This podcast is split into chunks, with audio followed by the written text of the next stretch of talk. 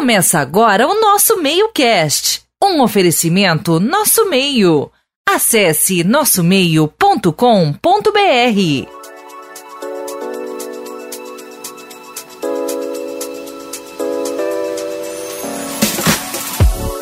Bem-vindo ao nosso Meio-Cast. Eu sou a Tamires Brito, diretora executiva do Nosso Meio, e quero dar as boas-vindas a você, que está chegando no episódio número 12 infelizmente o último da nossa série Mulheres à Frente, Marketing e Gestão, que trouxe aqui fortes vozes femininas do nosso mercado para uma partilha de bagagens acumuladas de anos de carreira. Essa temporada foi gravada no espaço FB Ideias, uma iniciativa do Grupo Educacional Farias Brito, localizado no Shopping Guatemi com os equipamentos e a infraestrutura, também com suporte técnico do time FB Ideias. Na gravação em vídeo, contamos com a Elo Digital, a agência especializada em marketing digital que vai registrar esse bate-papo. Hoje o episódio é ainda mais especial do que nunca. A Camila Coutinho, que abriu a temporada, faz as honras da casa e também encerra o nosso mês da mulher. Camila Coutinho é consultora de estratégia e marketing, diretora da Nexo Marketing Resultados e também é colunista do nosso meio. E por aqui já pautamos muitos assuntos do universo da mulher no mundo corporativo. Falamos aqui de liderança feminina, como afirmação de identidade no mundo. Pautamos também a gestão como uma habilidade feminina. Trouxemos cases de sucesso e projetos assinados por mulheres que repercutem no mundo da comunicação e do marketing. E agora vamos pensar juntas nas nossas referências e inspirações. Para isso, Camila Coutinho trouxe uma dupla veterana quando o assunto é business. E elas são referências para muita gente, inclusive para nós, do nosso meio. Apresente seu time, Camila. Vamos lá. Primeiro, agradecer ao nosso meio. A gente vem de uma temporada de sucesso muito feliz, com conteúdos puxados aqui por nós, puxados também pela CEL. Estiveram aqui pessoas que eu admiro, pessoas com quem eu já trabalhei, como a Sara Dantas. Estivemos juntos lá no início, abrindo a temporada com a Renata Santiago, né, que é financeiro ali da, do grupo BS PA e a diretora do IBEF em 35 anos de IBEF, é a primeira vez que uma mulher está à liderança, né? E a Ana Vádia Feitosa, hoje conselheira da OAB, né, em Brasília, era vice-presidente da ordem até o ano passado, ao longo dos três anos que, que decorreram. E duas mulheres ali também abrindo espaços nunca antes preenchidos por nós, né? E hoje, para a gente fechar aqui com, com tudo, todo o brilho que a gente tem direito, é, eu vou deixar para Tamires ler aí as credenciais de currículos, né, das formações, etc. Mas a gente tem aqui conosco hoje a doutora Ilha Freitas, hoje conselheira do, do, do, grupo JCC. Depois a gente vai conversar um pouquinho mais sobre a jornada dela até aqui. E também com a Cláudia Burramra, que é uma referência em marketing para o nosso mercado. Hoje, né, responsável por toda a comunicação e marketing da Universidade Federal do Ceará. E aí eu passo a bola para a Tamires agora apresentar as credenciais das nossas convidadas como elas merecem. Vamos às apresentações. Ilha Freitas Alencar é membro do Conselho do Geresat Centro Comerciais SA mas já ocupou cargos como de diretora do Grupo Geresat e diretora-presidenta do grupo. Contadora por formação, Ilha é um dos nomes mais importantes quando falamos de grandes executivas no Ceará. Por sua vez, apresento também Cláudia Burrambra, professora universitária e pesquisadora, com mestrado e doutorado em administração, com concentração em marketing pela FGV de São Paulo e mestrado concluído na London Business School, na Inglaterra. Cláudia tem pós-doutorado em administração, com concentração em marketing e sustentabilidade na John Molson School of Business, na Concordia University em Montreal, Canadá. É autora de diversos trabalhos e artigos publicados no Brasil e no exterior e ocupa atualmente o cargo de coordenadora de comunicação e marketing da Universidade Federal do Ceará. Sejam muito bem-vindas, minhas queridas. Ótimo, muito bom, Tamires. E aí, passada a apresentação formal, né, para mim é doutora Ilha, né, Ilha Freitas, a quem carinhosamente eu chamo de doutora, e Cláudia Burrambra, nossa pós-doutora, referência quando a gente fala em marketing e academia. Né? Eu vou abrir com. A Tamira estava aqui falando de vocês agora e eu, eu lembrei de uma fala do Pedro Lima, da Três Corações. Né? Já tive prazer de escutá-lo presencialmente e também Em outras lives, outros conteúdos, eu ouvi fazer essa citação mais de uma vez, que era ele defendendo a essência, defendendo a origem, né? E ele falando vocês lembrem das famílias, das bases de vocês. Quem não sabe de onde vem, não sabe para onde vai. E isso é uma fala que para mim ficou muito forte, né? De essência, de origem, de o que é que fundamentou, né? O que é que deu base. E aí, com esse gancho dele, eu vou começar a minha pergunta, minha primeira pergunta para as nossas convidadas aqui, começando pela doutora Ilha. Quando a gente pensa, doutora Ilha, em, em mulher executiva no estado do Ceará, né, a senhora é um nome e uma presença muito forte. Né? Lá atrás, muito antes de a gente falar de empoderamento feminino, de todas essas coisas que a gente fala hoje em dia e que ainda hoje a gente sabe que tem muito a conquistar, a senhora ocupou o seu espaço. E aí eu queria que a senhora compartilhasse aqui conosco como foi esse início, né, da executiva, é, que já vem de uma área de formação, que é uma área onde havia também um, uma presença masculina muito maior que feminina, que é a contabilidade. Né? Minha, mãe, minha mãe é contadora também por formação, e, e esse é um relato que eu, eu já escutava lá atrás. E depois, como executiva, em cargos de liderança, porque a gente até vê muito né? A gente tem muitos dados sobre isso, da presença feminina no mercado de trabalho, quando você está ali nos níveis de entrada, em vagas que são mais júnior. Quando você passa para média e altas lideranças, né, vagas que requerem uma senioridade maior, a gente tem muito menos a presença feminina nesse tipo de vaga. E lá atrás a senhora já conseguiu abrir, ocupar esse espaço e manter essa presença forte até hoje, mesmo não estando nessa linha de frente, estando hoje à frente de um conselho, mas a senhora abriu esse caminho lá atrás. E aí eu queria, por favor, que a senhora compartilhasse aqui conosco como foi essa, essa quebra, né, essa ruptura dessa entrada lá atrás. Boa tarde, é com muito prazer que eu estou aqui. Apesar de me, você me chamar de doutora, mas eu ficaria muito feliz se você me chamasse de Ilha. Títulos para mim é muito importante quando a gente é mais nova, mas na minha idade, já com aposentada, como eu costumo dizer, só no conselho, me chamar pelo nome é sinal de que lembrou de mim e não dos meus títulos. É uma brincadeira. Faz sentido. É uma brincadeira. Mas faz sentido. É, você, como é que eu cheguei onde eu cheguei? Eu acho que meu caminho começou a ser trilhado eu criança ainda. Eu sou filha única, meu pai era militar, mas me criou com muito amor e com muito carinho. Eu costumava dizer que eu, era, eu não era filho, eu era uma neta, porque quando eu nasci ele já tinha uma certa idade, não era tão jovem. Mas deu para mim a educação mais moderna que ele poderia dar. Eu estudei a vida toda num colégio só, mas ele me dizia o seguinte, eu cresci escutando isso. A sua vida terá o formato que você começar a dar desde cedo. Ou seja, as suas ações serão donas das reações futuras que você venha a ter. Na minha vida tem um ano, um ano dela, foi o ano que abriu as portas, fechou outras, mas abriu a minha mente para o mundo. Foi quando eu tinha 17 anos que eu ganhei uma bolsa de estudo para os Estados Unidos. Isso nos idos de 1962 era uma aventura.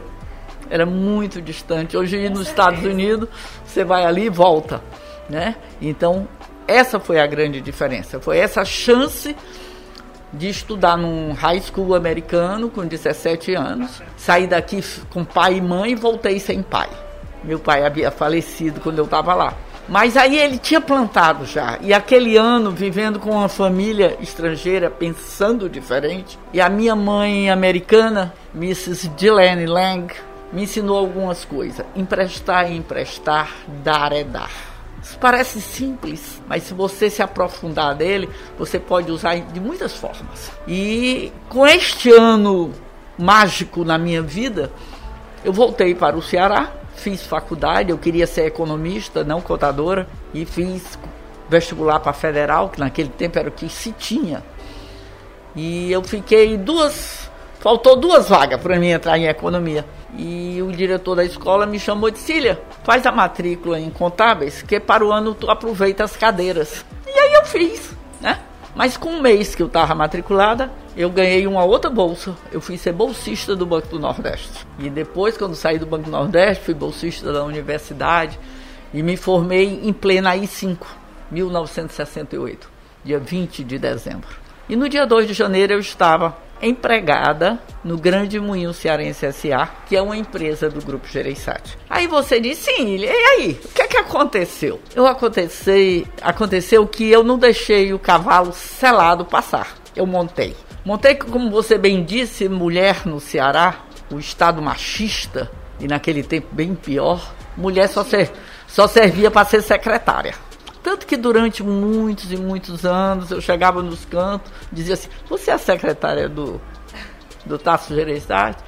E eu tinha uma seguinte ideia: o meu salário não é de secretário, então tá tudo ótimo, sou. Pode, pode me chamar. Pode me chamar. né? É, eu acho que o importante não é o que pensam de você, mas é o que você pensa de você. E qual é a sua entrega, né? Exatamente. Sua entrega tem valor. Então... então foi assim que começou tudo. Eu não deixei o cavalo selado passar. Eu gostava de contábeis, eu gosto ainda hoje de tributária e me especializei muito em imposto de renda, somente da pessoa física. E se você me perguntar quando é que eu fui para as outras coisas, não sei. Eu era aquela pessoa disponível dentro da empresa que se chegassem para mim e dissesse, Ilha, você pode fazer isso? Eu digo, nunca fiz, mas posso tentar. E assim cheguei aonde cheguei. Trabalhando duro. A senhora diria então que coragem, coragem. eu acho que na fala da senhora tem muita coragem, né? De é. ah, eu não sei, mas me diga que eu vou lá, é. né? E uma certa ignorância ao fato de ser mulher ou não ser mulher. E, Nunca me fez diferença. E, e ter ido. Ser mulher para mim é maravilhoso. Seria de novo mil vezes. Mas eu acho que a gente não pode se se fazer de coitadinha porque é mulher. Não, eu não sou coitadinha, eu sou mulher. E mulher tem força, mulher é inteligente. Se não fosse as mulheres, não existia o um mundo, porque quem ia procriar? Então nós somos muito fortes. E é assim que eu penso. E aí a, a, fala agora da Cláudia, né? Cláudia, eu em junho, quando eu completo 41 anos, eu faço também aí desde o meu primeiro estágio 22 anos de mercado, né? E eu lembro que a minha formação é em publicidade, mas já no último semestre ali de publicidade, eu já tinha feito disciplina de marketing e eu já tinha sido picada por marketing. E no Ceará ainda era algo, 20, 20 e pouquinhos anos atrás, que a gente falava muito pouco. A gente tinha agências de, de, de propaganda, né? Mas a gente não, não tinha muito. O conceito de marketing era um conceito muito distante. É, ainda hoje existe uma miopia grande quando a gente fala do todo, né? É, é uma ciência recente para o mundo, para o Brasil nem se fala, e para o Ceará acredito que a gente está caminhando, né? Em evolução. Mas aí, Cláudia, lá atrás, quando eu pensava em marketing, né, o nome que vinha à minha cabeça era Cláudia Burrambra. E aí eu falei, não, a minha especialização tem que ser lá, né? E aí a Cláudia, à época, ficava à frente já era uma referência muito grande. Já foi do mercado, né, Cláudia, também, assim, é, é, trabalho de consultoria com grandes clientes, etc. Mas na academia era uma referência muito forte. E no meio também muito masculinizado. Acho que a publicidade nem tanto, mas o marketing à época ali, anos 2000, começo dos anos 2000, muito fortemente preenchido por homens, né? Então, Queria que você compartilhasse também um pouquinho como a, como a. Eu só chamo doutora, doutora, não tem como não. é carinhosamente doutora Ilha. Como a doutora Ilha compartilhou aqui com a gente esse comecinho, né, lá atrás, para a gente trazer um pouquinho da essência do resgate da origem, né, dessa, dessa tua presença que é tão forte no marketing quando a gente fala nessa área no Ceará. Muito obrigada pelo convite. Estou muito honrada, Camila, de estar aqui com você, minha ex-aluna, né? Sim. De pós-graduação. Muito bom, Tamires, nosso meio, muito obrigada. E uma honra muito grande ouvir a doutora Ilha, né? Contar um pouco da sua história. Olha, é uma honra muito grande compartilhar. A minha história, ela se dá no meio de uma família muito interessante, porque a minha mãe é, é, filha de libanês e o meu pai é filho de português. Então, assim, os meus avós igualmente migraram, o meu avô paterno de Portugal e o meu avô materno do Líbano. E eu sempre vivi numa casa onde as mulheres eram muito fortes, porque a mulher libanesa, ao contrário do que a gente vê e imagina, né? São mulheres muito submissas. Na verdade, elas são mulheres sábias, né? Elas podem até usar suas burcas, né? As mulheres árabes, de uma maneira geral, muçulmanas. A família do meu avô era católica, então não precisava usar burca. Mas a minha mãe sempre foi uma mulher muito sábia. Ela é uma mulher muito sábia, né? Ela ainda hoje, de vez em quando, ela me sai com umas sugestões, umas ideias assim que me surpreendem. E o meu pai, por outro lado, ele era um homem forte, mas ele sempre foi um homem muito carinhoso, muito apaixonado pela minha mãe. E a alegria do meu pai era uma mesa farta, como os portugueses sempre gostam, né?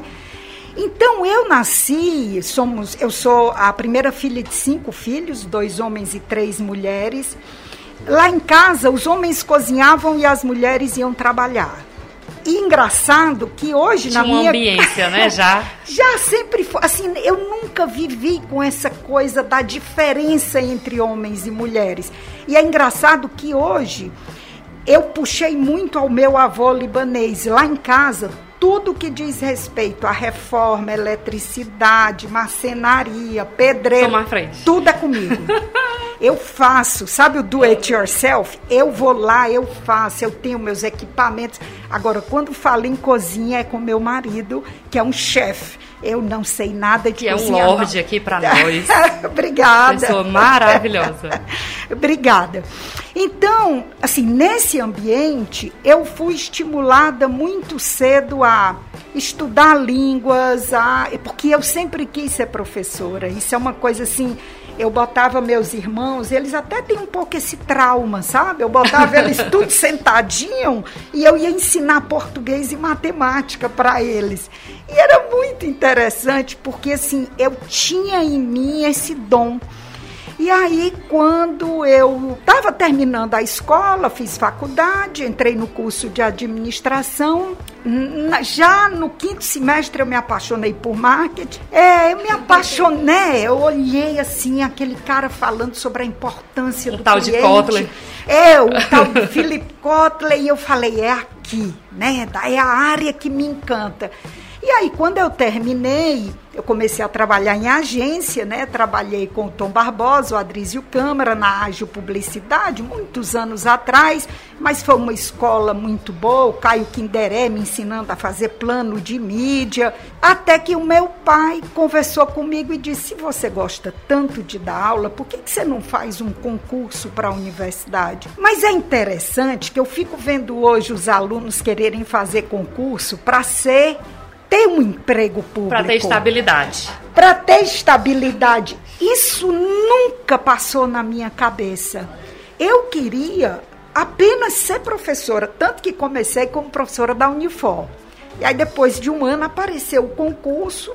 Eu tinha duas tias que já eram da universidade e falaram que era uma boa opção. Mas na minha cabeça eu queria ensinar. Queria ser servidora pública, não era isso que uhum. estava. Não era né, o que não movia. Era a prioridade, né? E aí foi assim que eu levei para a universidade esse conhecimento de marketing, de construção de relacionamento com o cliente. E assim que acabou o meu estágio probatório, eu fui para São Paulo que naquele tempo é como a Ilha estava dizendo, hoje é fácil você com o WhatsApp ir conversar vendo seus pais, né? Pelo, pelo celular, mas naquele tempo era muito difícil. E aí meu pai comprou uma passagem da Trans Brasil, que não existe mais, né? Saí de madrugada aventurando para São Paulo, fui estudar na Fundação Getúlio Vargas e depois de cinco anos, eu fiz o mestrado, depois fiz o doutorado. E quando eu fiz as disciplinas do doutorado, eu voltei, eu já era professora da universidade. E aí realmente foi quando eu me dei conta de que isso era uma área a ser descoberta porque o marketing ainda era visto muito como propaganda. Sim.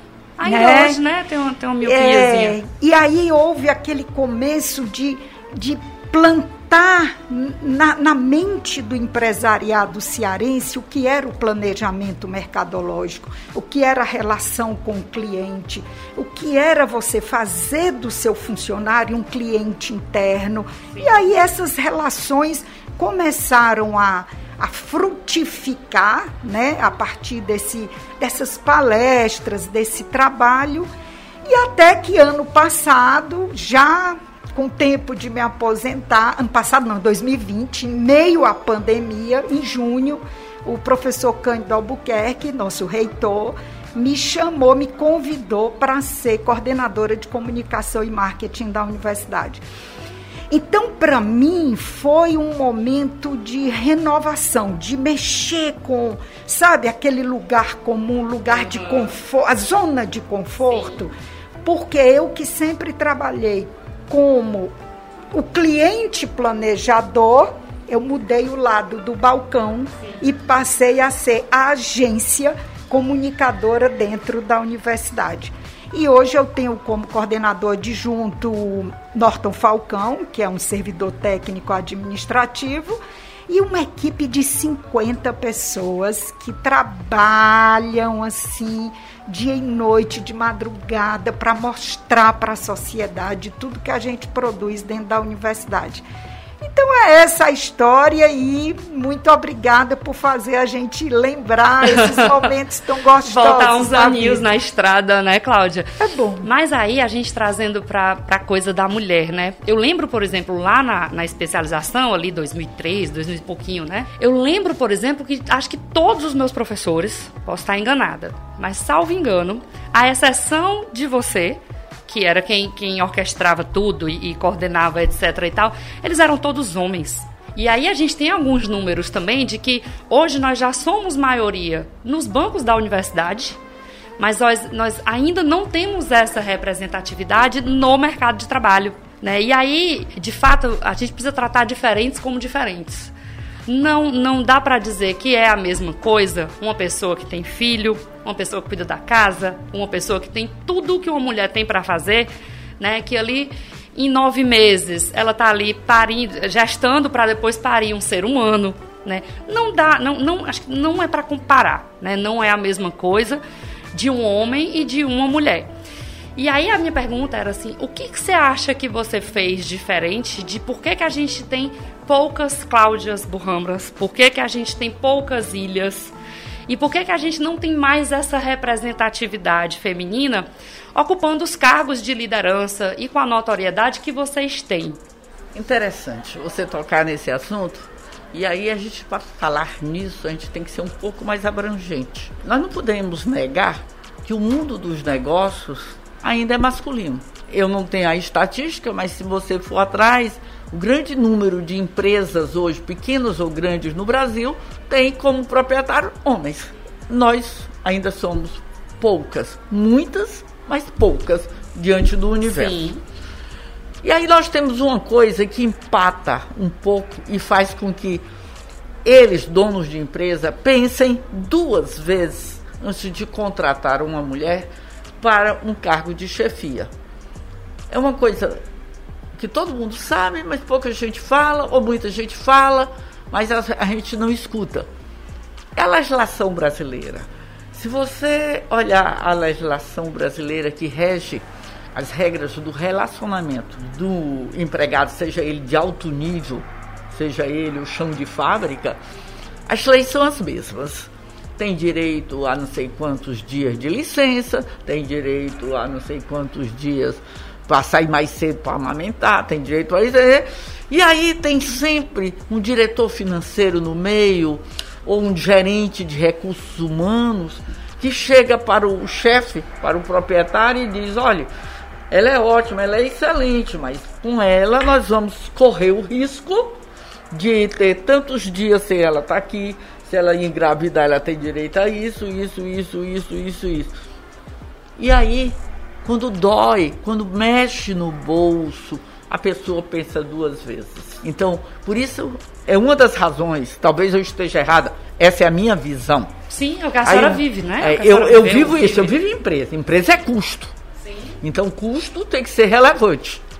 Relevante porque o meu lucro que nenhuma empresa existe para é. fazer serviço social. A empresa existe para dar lucro. E quanto maior o meu custo, menor é o meu lucro. Então eu tenho que administrar da forma mais sensível e com delicadeza mesmo, às vezes com luvas de pelica, o meu custo. Para eu ter o melhor produto com o menor custo para ter o melhor lucro. É competitividade. Mas, e aí você diz, e a mulher?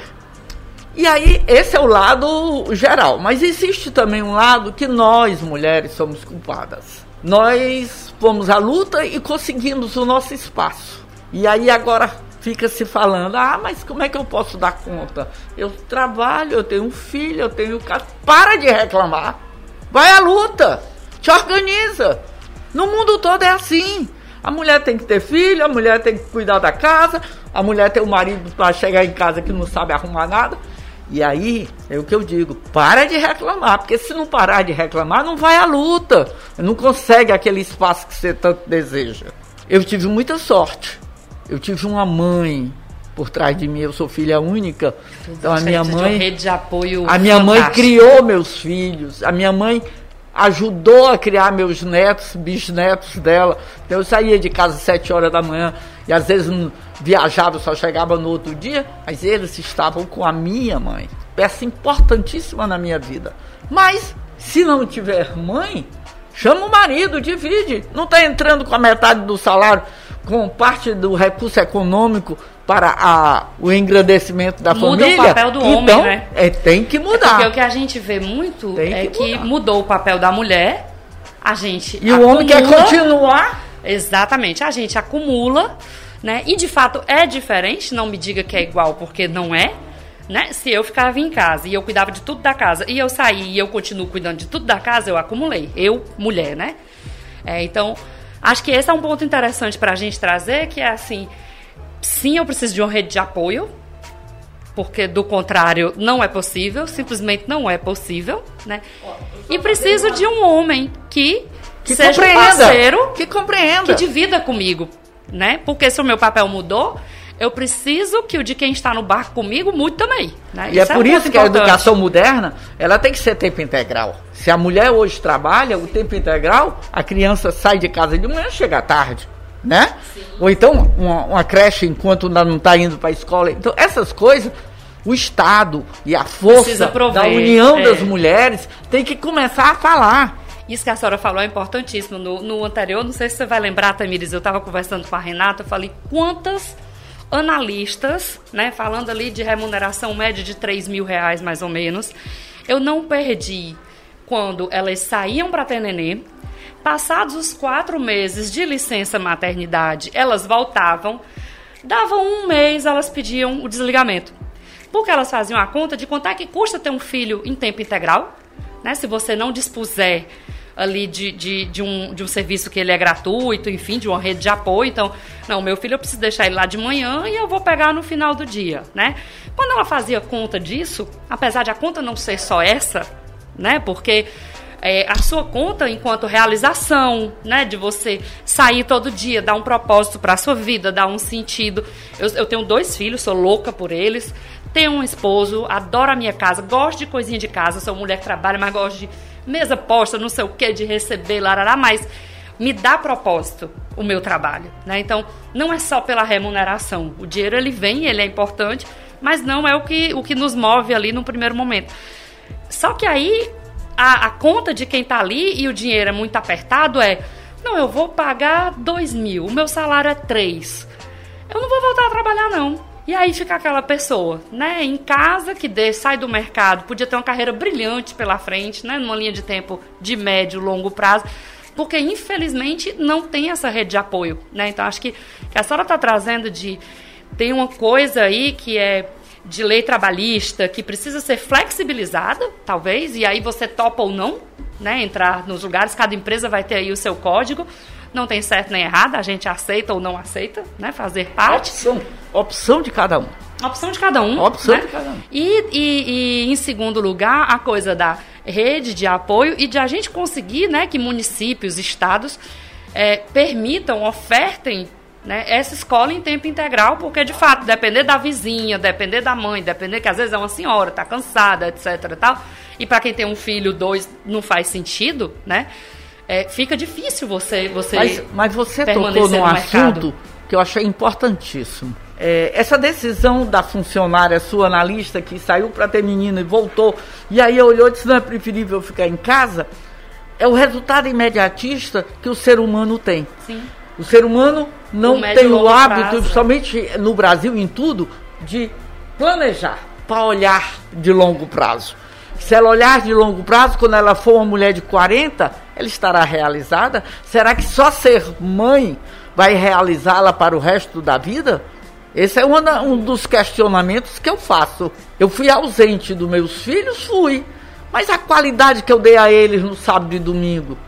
Hein? E a vida que eu também pude ofertá-los, ofertar, foi, não foi compensatório? Foi, faria tudo outra vez. Seria ausente outra vez. Porque cada um tem a sua vida. São escolhas, né? São Toda escolha, escolha vai ter uma escolha. consequência. E tem uma coisa muito forte que as pessoas não pensam. Como eu, eu não sei, já disse, não sei se eu disse para vocês, eu sou espírita. Então, filho não é nosso, filho é de Deus. Nós somos simplesmente o meio que o trazemos nesta encarnação para evoluírem. Então, nós não somos donos dele. É, um, é uma visão, né? Assim, é engraçada a coisa das escolhas. Eu lembro que trabalhei até o último dia de ter meus, meus dois filhos e viajei a trabalho, enfim, mas realmente são, são escolhas. E aí a gente entende que complexo é quando nasce. Grávida é bem facinho, né? Tá dentro da barriga, você corre ali quando nasce a minha Nossa Senhora. E aí é muito engraçado como a gente é julgada. Né? Os meus são tempo integral desde o berçário, é uma escolha minha. Mas era assim, quando eu falava para as pessoas que eles iam para a escola com quatro meses, o outro foi com cinco, porque eu ainda consegui um mês de férias, ou tu vai deixar os bichinhos o dia na escola. Era o que eu mais escutava. Eu me sentia uma monstra. Aí você, você imagina o que é você já está afastado do trabalho, né? Você não desliga nunca mais. Você tem ali a coisa de estou ausente. Aí você vai ficar ausente do filho e aí as pessoas jogam pedra. Se você contrata uma, uma, uma babá que seja, uma rede de apoio e tudo, vixe, mas tu vai deixar ele sozinho com um desconhecido? É, é outro ponto. Aí se você não, então eu nem babá nem escola, eu vou deixar de trabalhar para ficar com ele. Mas vai deixar de trabalhar para ficar com o menino? eu dizia, rapaz, como não tem escolha 100%, você sempre vai ser alvejado de alguma forma, eu vou escolher aqui para mim faz sentido, né? Que no meu caso era a escola, mas entendo quem acha que não é o, o tempo integral e acha que é uma pessoa de confiança que vai ficar em casa. Entendo também quem deixa de ir, são escolhas, né? São escolhas que, que a gente faz. E aí, Cláudia, pensando nessa coisa do ser mulher à frente do seu tempo, né, de quebrar um status quo, de ter um, um, de alguma maneira ter tido ali atrás uma atitude que é disruptiva. Vou repetir que eu olhava e eu via um monte de homem, via você, né? Então, para mim era uma inspiração nesse sentido, porque eu dizia, ah, é possível, né? A gente olha, só vê homem, não, mas tem uma tá ali, tem uma que é uma mulher no meio desse negócio, né? Quando a gente olha para trás, né, você falou, é legal a gente fazer esse resgate, lembrar desse começo o que é que a Cláudia, mulher lá de trás, né, faria diferente hoje do que fez enquanto mulher, né, para conseguir estar no espaço onde estava? Eu pergunto, e aí só, só ilustrando a minha pergunta, né? É, em alguns momentos eu tive que endurecer, né, para ser escutada. Até a gente falou, eu acho também um dia aqui que era o, o trecho lá da música da, da menina, que é o gritando para não ficar rouca. Né? Em alguns momentos, para você estar num cargo que naturalmente seria de um homem, parece que você, de alguma forma, pelo menos para mim naquele tempo, hoje com mais maturidade, eu não, não faria desse jeito. Eu faria com sutil firmeza, né, de, de, de Clarice Lispector. Mas a época era, foi o caminho que eu encontrei, né? Então é algo que eu faria diferente.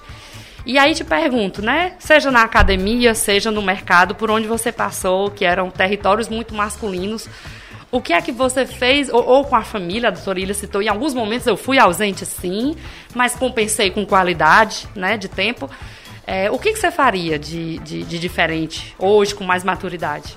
Camila, essa pergunta é muito boa. Eu talvez se levasse mais tempo pensando, eu encontrasse. Mas agora, assim, de pronto, eu te digo que acho que nada. Sabe, eu sempre tive uma história muito diferente da média, né? Por quê? Porque eu casei aos 38 anos, né? Não, aliás, eu casei, aos, eu conheci meu marido aos 38, casei aos 39 e tive filho aos 40, né? É bem fora da curva. É muito fora da curva. Então, assim, sem obrigação de casa, eu fiz, eu estudei, eu fiz mestrado, eu estudei fora, Era eu um fiz cenário doutorado. diferente, né? Eu tinha pai e mãe que me apoiavam em demasia com todas as dificuldades. Nunca me botaram dificuldade. Quando eu fui estudar em Londres também, sem WhatsApp, sem internet, sem nada, uma ligação caríssima. E assim, eu, eu tive uma história. Agora é interessante esse depoimento, porque assim, essa maturidade é hoje. Eu converso sobre ela hoje. Mas quando eu tinha meus 30, 35 anos, eu vivia muito uh, angustiada com a possibilidade de não poder ser mãe. Porque eu tinha sido noiva muitos anos, durante cinco anos, e não deu certo o noivado. Aí eu fechei e disse: agora eu vou cuidar da minha vida. E fui e foi viajar, trabalhar e estudar. Fui trabalhar e, e fui estudar. E aí o tempo vai passando. E o relógio é você, é ingrato com a gente, com né? Com a gente. Muito e ingrato. foi me dando uma angústia. E aí eu comecei a pensar o seguinte: eu vou escrever um livro que já tem até o título. Enquanto o príncipe não chega. Que aí o que que eu fiz? Eu fui ser feliz, entendeu? Porque eu vivia tão angustiada e eu via que os meus pais viam aquilo porque eu tinha dentro de mim a vontade de ser mãe. Era muito forte. E aí um dia eu rezando, eu disse: Senhor, ou o Senhor me dá a chance, ou o Senhor tira de mim essa vontade. Porque eu não nasci para Não está dando para equilibrar. Não está dando para equilibrar, né? E aí é muito engraçado que 2002, em 2002 eu fui, não, em 2000, acho que 2000, 2001, eu fui a São Paulo e antes de ir a São Paulo, eu estava na igreja e eu vi um rapaz rezando assim, muito contrito. Eu digo, meu Deus, eu já pedi todas as formas um rapaz para casar, mas eu nunca tinha pedido um que soubesse rezar. mas eu achei tão bonito aquele rapaz rezando. Eu digo, gente, eu preciso de um homem que saiba rezar. Pois se acredita que naquele fim de semana eu viajei para São Paulo com a minha mãe, eu fui fazer parte de uma banca de tese de doutorado na GV eu era banca e a minha mãe foi comigo e eu conheci meu marido naquele fim de semana. E conversando, eu descobri que ele é pastor evangélico. Eu falei, gente, mas é, eu nunca. Demorou, mas, mas, mas caprichou. E veio e o nosso casamento foi ecumênico, né? Eu casei num buffet com um Plural, padre, né? um pastor. Então você vê que assim, eu nunca, eu tenho uma certa dificuldade de falar das mulheres em geral. Porque eu sou um pouco dessa linha assim, cada um faz sua história. Mais Sabe? ou menos o que a doutora Ilha Exatamente o que a Ilha falou. A gente luta tanto por independência, mas isso tem um preço. Isso tem um que preço. esse preço, por exemplo, dessa angústia que em algum momento você viveu de peraí, que agora eu vou acelerar aqui no, no que é negócio, no que é carreira. E aí quando você olha para o relógio, lá se foram cinco anos, seis anos. Né? Exatamente. Contar uma historinha. Faculdade eu fiz, eu fiz a federal, eram assim poucas mulheres. Tinha umas três ou quatro mulheres, o resto tudo era homem naquele tempo. Isso 1966. E aí eu me formei e me empreguei imediatamente. E aí no grupo Gereissati tal, é, aquele mito da, naquele tempo era, era ainda o, o pai do doutor Tasso, Carlos Gereissati, que eu nem conheci, e trabalhava, né? Tive meu filho, eu já, já entrei no grupo com o filho, porque eu trabalhei muito, mas eu fui casada duas vezes. No primeiro matrimônio eu tenho dois filhos, no segundo eu não tenho nenhum. Que ela conhece hoje meu marido. E eu, uma amiga minha encontra comigo, ex-colega de faculdade, terminou comigo. Ilha, tu tá no grupo gerenciante, me arranja um emprego. Eu digo, lá não tem emprego, não. tem, lá trabalho, lá tem trabalho. Quer trabalhar? O povo, é o que você falou. A história, ou foi você, não sei qual de vocês duas, que o jovem agora, ele não quer trabalho, ele quer fazer um concurso, já pensando em se aposentar aos 45 anos, e a velha viúva pagando tudo. A viúva, eu digo o Estado. O Estado, sim. Né? Então, pessoal, nós temos que mudar a mentalidade. Não tem esse negócio de ficar de flosou só ganhando dinheiro, não. Tem que mostrar serviço. Existe, né? Tem que mostrar serviço. Tem que estudar como a Cláudia fez, tem que fazer doutorado, tem que fazer aqui. Eu não fiz os doutorados que a Cláudia fez, eu tive o doutorado da vida. A vida foi meu professor. Errei, acertei, errei, acertei. Mas, pessoal, a, a mensagem que eu quero dizer para vocês, mulheres jovens, façam, trabalhem, se realizem. O resto vem a reboque. É isso mesmo. O resto vem. É, é interessante isso. É, e aí, só complementando, depois que eu casei, né? Com o Mauro, que você conhece bem, até seu colega de foi turma, meu colega né? De turma, no é. pós-graduação. E é meu colega hoje como professor convidado também no, no, na pós-graduação. Pronto, hoje ele é seu colega como professor. E é interessante que, e eu já tinha 40 anos, e aí, de novo, eu conversei com Deus e eu disse: é o seguinte, a primeira parte foi feita, agora vamos lá para a segunda, né? E a gente casou em 2003 e em 2004 eu estava grávida, né? E aí foi muito. Não, mentira. A gente, a gente se conheceu em 2001, casou em 2002 e nossa filha nasceu em 2003 tem 18 anos, vai fazer 19 anos agora. E passou aqui agora. Passou aqui agora. Ela parece uma menininha. É, parece, é, né? Parece mais novinha. Eu achei que era menina de 12 para 13 anos. Eu digo para ela que quando ela ficar mais velha, essa vai ser uma grande vantagem. Né? Muito, com certeza. Que hoje ela diz, mami, eu pareço 14 anos. Eu digo, filha, deixa você Agradeça. ter 30 que vai ser bom, né? Então, assim, esse é o. Agora, aí vem a outra parte da história. Quando Carolina Sofia nasceu, eu dava aula de manhã, de tarde, de noite. Eu era chefe de departamento, eu tinha minhas funções acadêmicas e de gestão universitária. Quando ela fez cinco anos, aí a tarefa começou a ficar um pouco mais difícil e a babá não conseguia ensinar. Começa o dever de casa. E aí veio a hora. mudando de fase. Né? Exato. Aí veio a hora. Sabe o que é isso, né, Tamir? Da escola integral. Não, e você sabe o que aconteceu? Como eu não tinha opção da escola integral, porque toda escola integral devolvia as cinco horas, que era quando eu estava indo ah, dar é, aula à noite. É. Aí, o que Até eu... hoje tem alguns que são assim, eu, eu, eu, não consigo entender o racional disso. Pois é, aí o que eu fiz? Chegou a hora de eu entrar com a minha parte, porque todo sonho tem um preço. Sim. Aí o que eu fiz? Abri mão das minhas aulas noturnas, fiquei de manhã e de tarde. Já fui abrindo mão de alguns cargos, porque eu determinei que entre os 6 e os 12 anos é o tempo da formação da criança, eu tinha que estar presente. Porque aí não é ser mãe, né? não é só ter, não é parir. Ser mãe é formar, é educar. é educar. E aí eu vou te dizer que no começo foi um pouco difícil. Abrir mas mão, né? Abrir, o abrir mão. mão é... E aí foi muito engraçado que uma vez eu estava saindo, ela tinha uns quatro anos de idade, estava sentada assim no tapete, e aí ela disse: Oh, mamãe, não vai trabalhar isso de noite, né? Aí eu me sentei no chão e disse: Filha, a mamãe trabalha porque a mãe precisa comprar as coisas para você.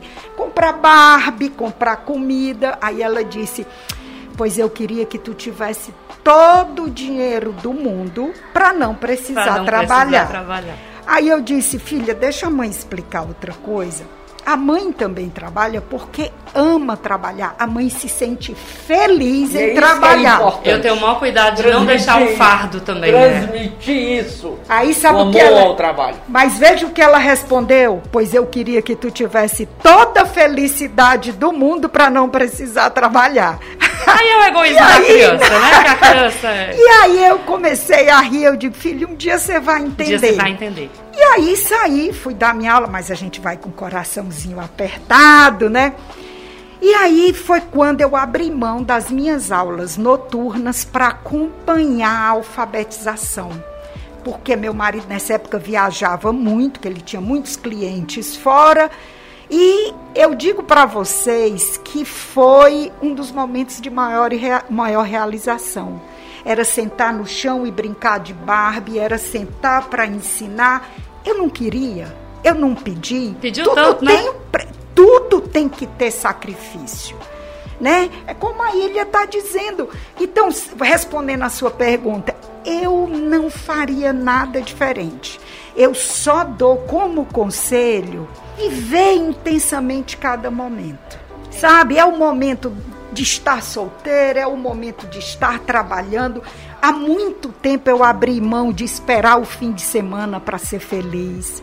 Há muito tempo eu abri mão de esperar as férias para ser feliz.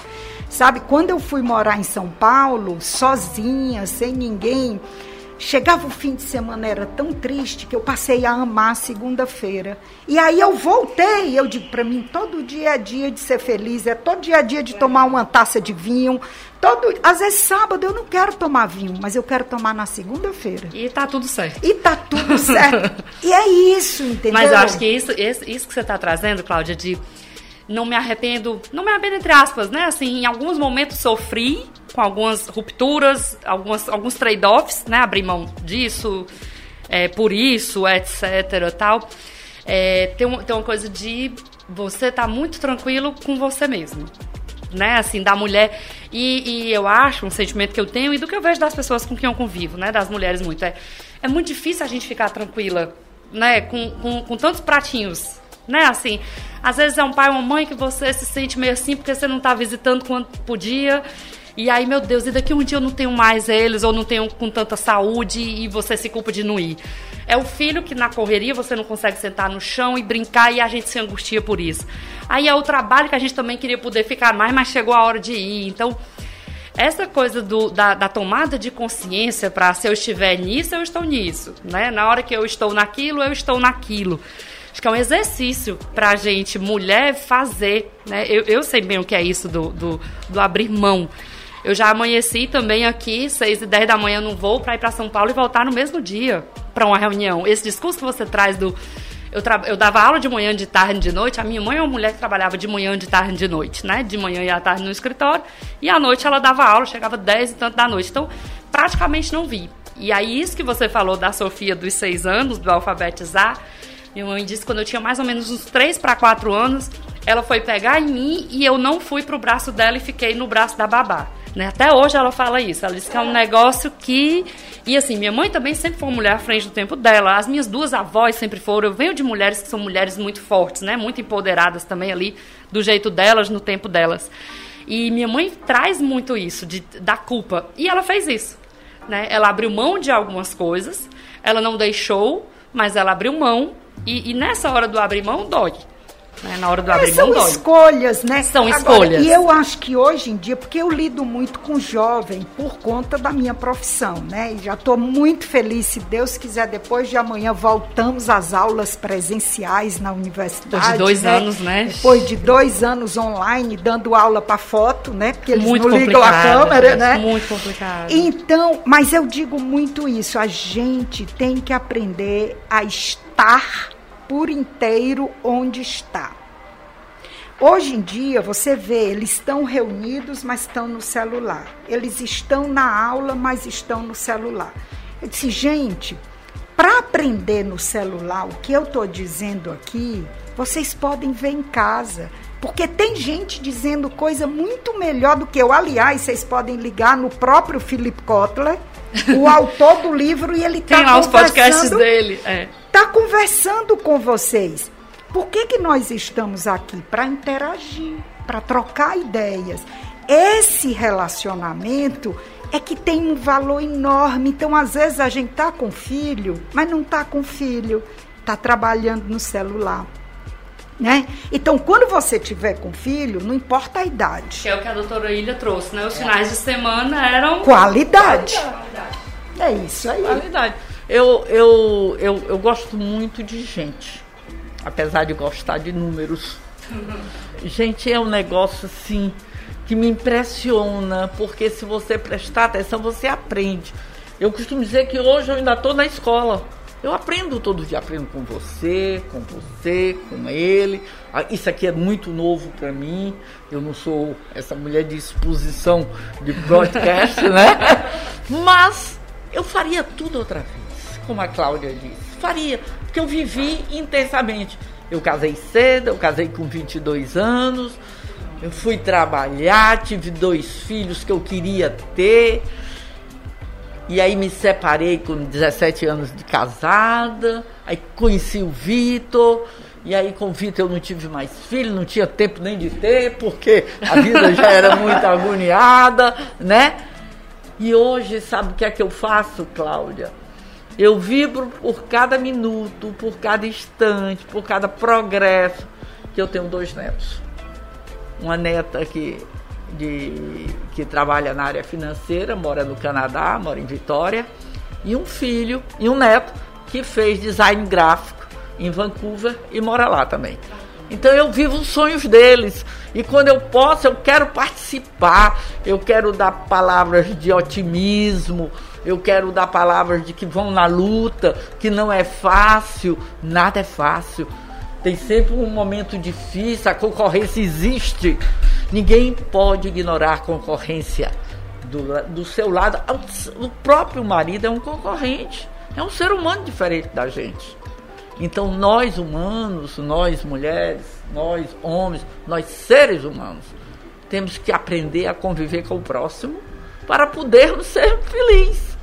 Então, a felicidade da gente, a gente constrói, mas constrói em conjunto porque ninguém consegue viver isolado no mundo. E é isso que você trouxe agora. As doenças de depressão e de ansiedade no mundo estão imensas. Por quê? Porque esta maquininha chamada celular está trazendo um isolacionismo muito grande para o ser humano. E, humano, e o ser humano precisa interagir.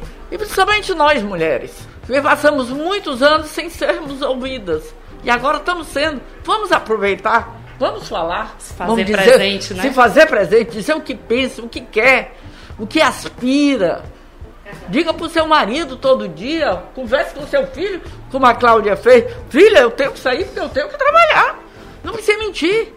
Dizer, ah, não, não, eu trabalho porque eu preciso ganhar dinheiro. Isso não é desonra. É isso, é isso que é, eu acho. Eu acho que a, é que a humanidade tem que começar a falar dessas coisas que são coisas naturais. Verdade. Não é nada raro. Verdade, verdade. Não, não, não, não é pecado. O negócio é conseguir fazer com qualidade o que a gente se propõe fazer, né?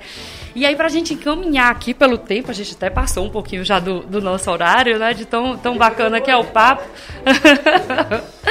é, aí eu queria escutar de ti, Cláudia, e da senhora, doutora Ilha, o, um nome, né?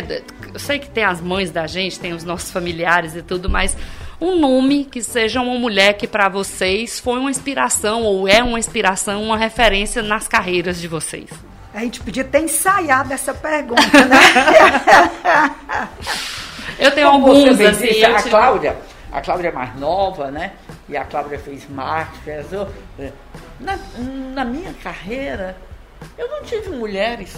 Porque na minha carreira, no meu tempo, não tinha mulheres naquilo que Era eu fazia. Era difícil, né? Naquilo que eu fazia. Então, querendo ou não querendo, a minha aspiração era ser vencedora como os homens eram. Era eu entregar para aquele que estava confiando em mim o que o homem entregaria. Essa era a minha meta. A senhora entende a responsabilidade da senhora hoje, de a gente olhar para a senhora e ter uma referência, e a gente dizer, ó, tem, tem uma executiva ali que me inspira, né? Que, que eu, eu gostaria eu entendo, que fosse. Eu entendo, entendo, entendo e fico feliz, porque eu acho que eu entreguei direito. O que eu entreguei foi bem feito. Exato. e eu costumo, eu dei até uma entrevista essa semana falando da minha vida, né? Então eu disse que, como eu disse antes, a minha vida passa por aqui. E esses meninos que hoje estão aqui, né? Que você conhece um deles, que eles consigam também fazer com que isso continue a ser o sucesso que é. Porque é, para entenderes o que é viver um shopping, é, a cada loja que abria e o sucesso daquela loja era como se fosse um filho. Um filho que nascia, que era criado e que eu queria acompanhar a maturidade é dele. É muito gratificante, é, né? Isso é muito gratificante. E por isso eu lhe digo, eu sou muito realizada. Muito bom, muito bom, doutora Ilha. E Cláudia? Olha, eu vou citar uma pessoa que não é especificamente pode da ser uma área. colega de trabalho, pode ser. Eu, eu tenho vários assim, né? Várias líderes inspiradoras que eu tive e pessoas que trabalharam junto comigo ou que, ou que foram do meu time e você vê pessoas que assim começaram como analista e depois coordenação e depois gestores e diz, cara, que negócio massa. Né? E a pessoa ligar e dizer para você, ó, oh, obrigada, deu certo tal coisa, não sei o que, pô, fiz alguma cor direito, né? Bacana. É, é muito bacana.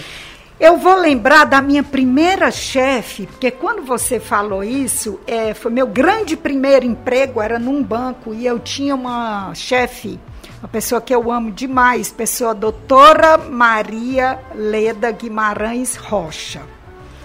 É, Leda Maria, não é Maria Leda, Leda Maria Guimarães Rocha. A Leda era uma pessoa de uma elegância e ela, ela é, né? Ela não perdeu nada do que ela é, embora faça muito tempo que eu não a vejo.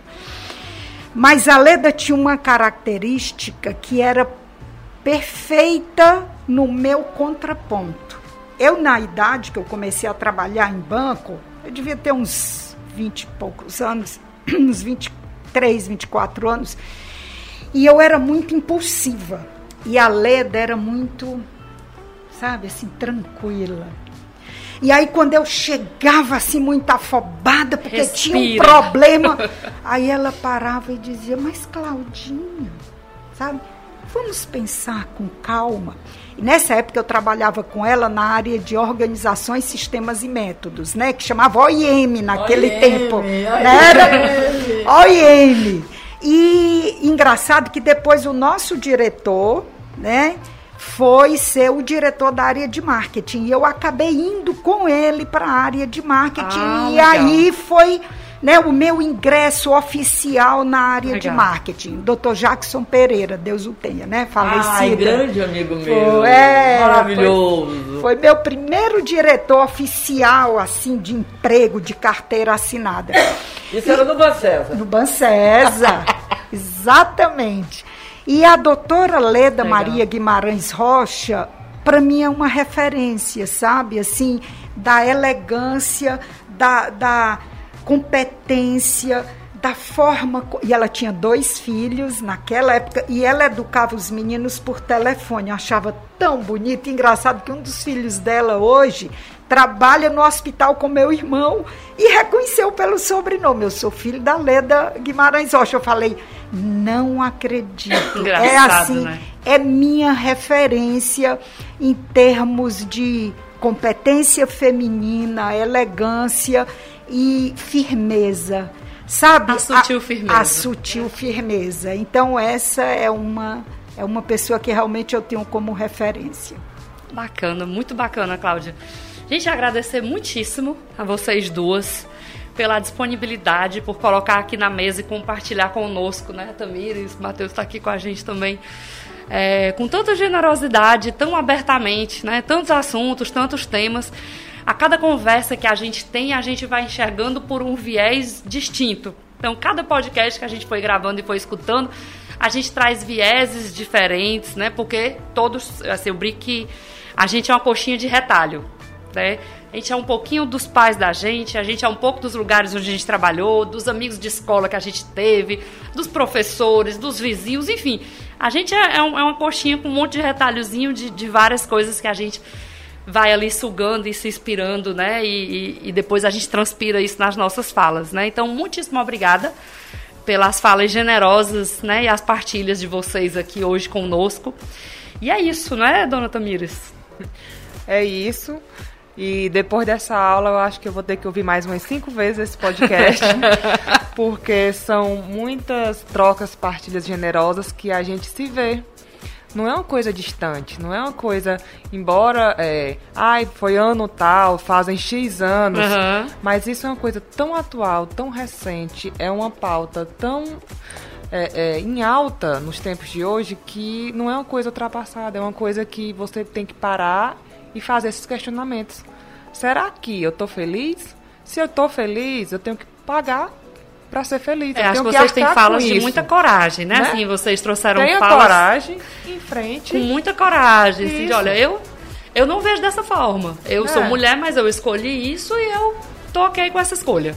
Né? E se você vier somar comigo, vamos juntos. Exatamente. Senão, a decisão está tomada e eu vou, vou, assumir né? o ônus, o bônus e o que Exatamente. vier. Exatamente. E, é, e essa geração de mulheres fortes que a gente vê que faz a diferença no mercado. Que abriram caminho. Que né? abriram caminho. Às vezes nem percebe, talvez não tenham percebido o quanto o, desbravaram. O peso do trabalho de vocês, né? E é por isso que em algum momento a gente ainda traz esse assunto para a mesa hoje, né? Porque para que a gente tivesse aqui hoje falando disso, vocês lá atrás abriram esses espaços, né? Então, a gente tem a missão de ir inspirando e abrindo cada vez mais espaço para essa geração que está vindo, né, Tamir? E é isso. Queria... Muitíssimo obrigada, gente. Obrigada. Foi um prazer. Obrigada, Muito obrigada. Prazer nosso. Obrigada.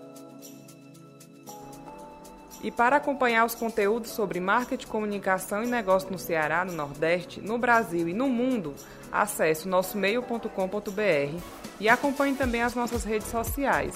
No Instagram, siga arroba nossomeio.ce. E também é possível entrar em contato e enviar sugestões de pauta, feedback e outros assuntos em redação arroba nossomeio.com.br. Vale ressaltar que a nossa gravação está sendo feita com equipamentos e a infraestrutura do FB Ideias, uma iniciativa do Grupo Educacional Farias Brito, localizado no Iguatemi. Já na gravação de vídeo e edição, temos a Elo Digital, uma agência super parceira nossa que é especializada em marketing digital e que vai garantir o registro de tudo para vocês verem no portal. E é isso, o meio é nosso, fortaleça o nosso meio.